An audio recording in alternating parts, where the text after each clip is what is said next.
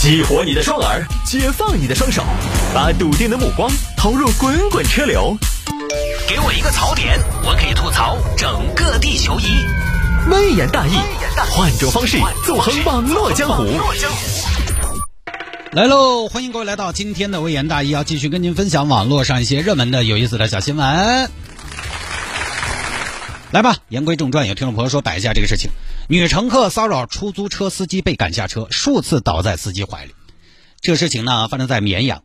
绵阳一个司机小哥不知道名字啊，小李。但是我给大家提醒一下，如果你每天都听微言大义呢，你会发现前段时间绵阳出过一个这个女乘客强吻司机小哥是两个事儿，两个事儿，两个小哥，两个女乘客啊，不一样。我们绵阳好出这事儿啊。不知道名字小李吧？这个师傅啊，小李有天遇到三位年轻女乘客，三位呢都没少喝，其中两个呢就坐在后排，一个呢就坐在前排副驾。呃，你们是到那个科学城啊？嗯，是。好的。车内温度合适吗？不合适。有点冷吗？不冷。我有点热。哦，那我把空调打开啊。好，上了车之后呢，前排副驾女乘客就开始作妖了。哎呀，帅哥，你在那开起摇摇摇摇摇，我有点晕车，有点晕啊。那行，那我开慢点啊。哎呀，不是开慢，开快那个问题。我说，哎，呃，哎，我说我这儿有点不舒服，我有点偏偏倒倒的。哎，哎呀，哎呀，哎呀。哎，你走走走走！哎呀，来师傅，我靠呀！哎呀，美女，你磨这么急？我们都是正经网约车司机，不是那种崴的，你快点起来啊！哎呀，我爬一下嘛。不是，美女，你爬，你爬，你找地方爬，你不要爬到我腿杆上来嘛！来来来，起来起来起来！啊，我不，我今天就是要爬到这儿，这儿舒服，做啥子嘛？起来起来起来，别别这样，耽误我开车。嗯嗯嗯，来嘛！美女，这个东西深更半夜，我还是请你自重。我挣的是什么？我挣的是开车的钱。哼，我晓得，我就是请你这个老司机来开车的噻。来嘛，让姐姐看一下嘛，你这个老司机开车开的到底好跑嘛？来嘛，来嘛，那么拽死个小伙子。哎呀，美女，你要不行，你就你就把这个座椅往后调一调，行不行？躺在座位上行不行？就座位调后一点，睡一下嘛。嗯，我不。哎呀，美女，你不要往我这边靠，我车上有监控的。帅哥，你好笑哦，我又没做啥子监控，做啥子嘛？快点大方点来嘛！来嘛，姐姐靠一下嘛！不行不行不行，起来起来起来！你不要这样，姑娘，你耽误我换挡。换啥子挡嘛？挂起挡跑就是了嘛。夜已深，还有什么人让你这样心若受伤痕？美女，你你再这个样子，我就不客气了。帅哥，我就等你这句话，不要对我客气，请拿出你的脾气，快点来噻，come on！哎呀，过去！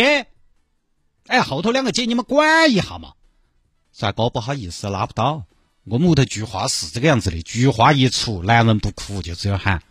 只要是他看上的，几乎没得哪个男娃儿可以挣脱他的魔爪，拉不到，拉拉不到那个像个啥子嘛？你们是啥子嘛？流氓女团说，S H E 说蛇组合作，我就一个开网约车的，想靠劳动挣点钱。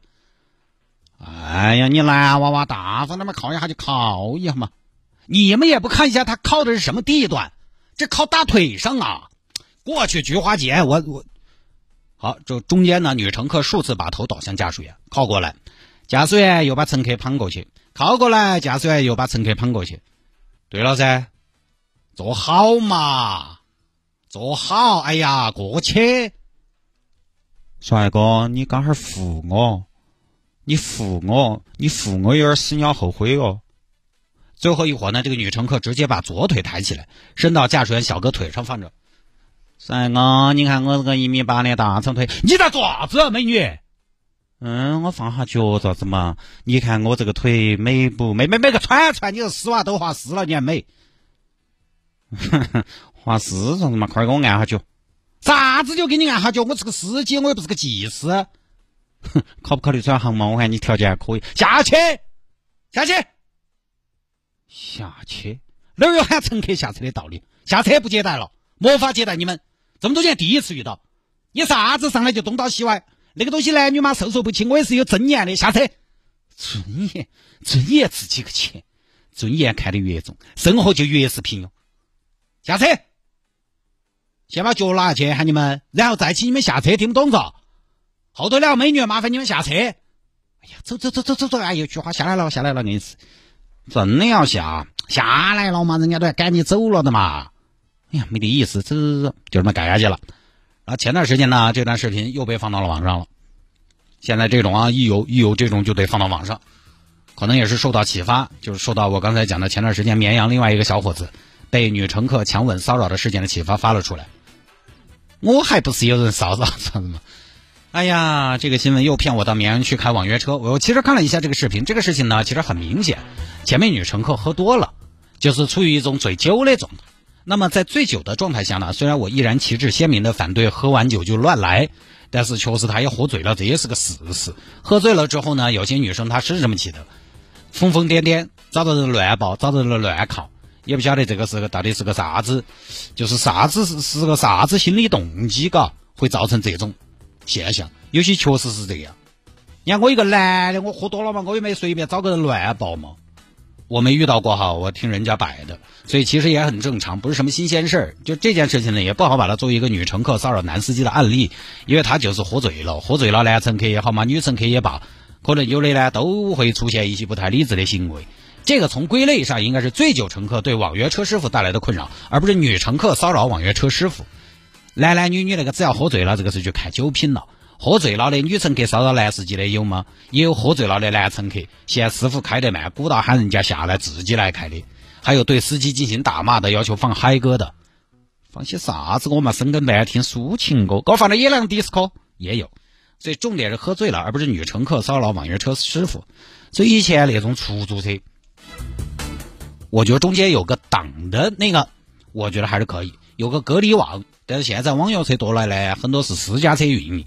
集中安装呢，可能也不太可能，这个也是一个无解的问题。因为出租车也好，网约车也罢，运营方呢一般只对驾驶员提出了约束，就是只对驾驶员有要求，对乘客呢其实没得啥子约束。乘客违规或者不合适的举动，只能按照法律去对照。所以这个事情有点无解。你有这种，你即便报了警，你可能也不得啥子。又拉拉成黑名单，现在打车平台那么的多，呃，对他起不到任何的惩罚。也不可能完全对醉酒乘客拒载，对不对？毕竟喝了酒打车本来就是晚上那个网约车、出租车一个很大的市场需求，所以只能当个小新闻听了就行了，不多说了。呃，我我也简单一点，这种新闻呢完全靠演。那个东西大家反正出去喝了酒呢，有点控制不到的朋友，我觉得呢还是尽量不要把自己喝得来稀里糊涂的，也是有头有脸的人了，失态嘛，那个东西也丢人嘛。还有就是你实在要喝呢，你喝多了你控制不到呢，你喝之前呢喊朋友照顾下你。如果你是没喝醉，相对清醒那一个呢，也照顾一下自己的朋友。这种事儿你视频放出来，大闺女多不合适，是不是？好吧。